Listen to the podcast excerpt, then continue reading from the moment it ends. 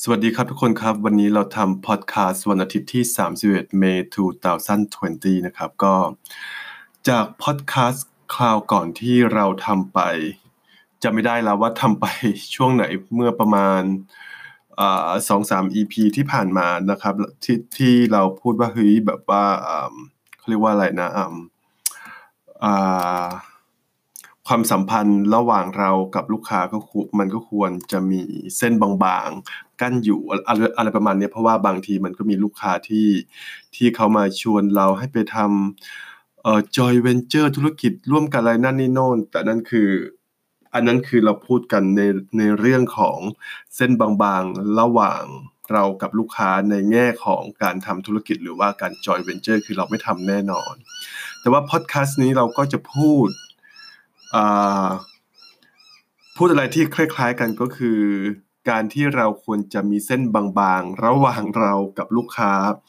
แต่ในที่นี้ก็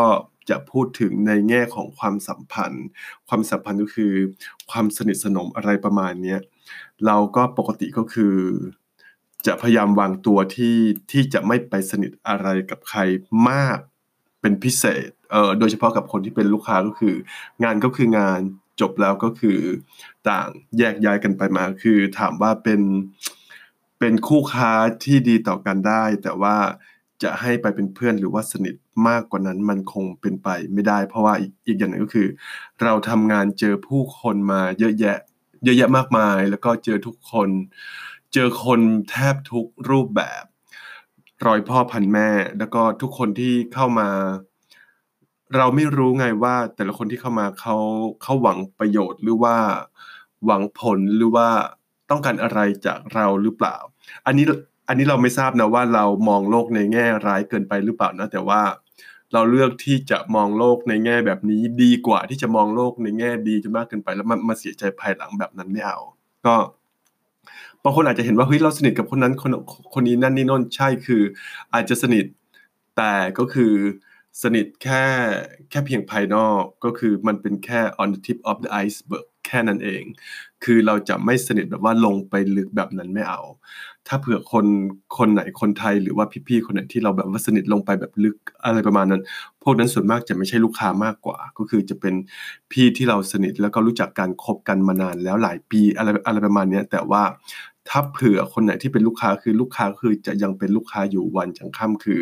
มันจะมีเส้นบางๆกั้นอยู่เสมอว่า เราเราจะไม่ให้ความสนิทสนมอะไรยังไงกับใครมาก เพราะว่าอนาคตเป็นสิ่งไม่แน่นอน วันนี้คนเรารักกันพรุ่งนี้อนาคต จะเป็นอะไรยังไง เราไม่รู้เราไม่ทราบ เพราะว่าแต่ละคนคือทุกคนมาแบบว่าจากทั่วทุก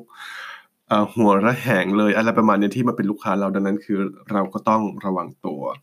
ก็ไม่รู้เหมือนกันนะ ว่าจะเป็นการเขาเรียกว่าอะไรปิดกั้นตัวเองหรือเปล่า เป็นการสร้างกำแพงของตัวเองโดยที่ไม่จำเป็นหรือเปล่าแต่ว่า เพื่อเป็นการเซฟตัวเองดีที่สุด ก็อย่างที่เราบอกว่าชีวิตชีวิตเรือจ้างไม่รักใครจริงเพราะว่ามันเจ็บนะครับ ก็ anyway พอดแคสต์นี้ไม่มีอะไรมากฝากไว้แค่นี้ก็แล้วกันนะครับทุกคนครับ สวัสดีครับ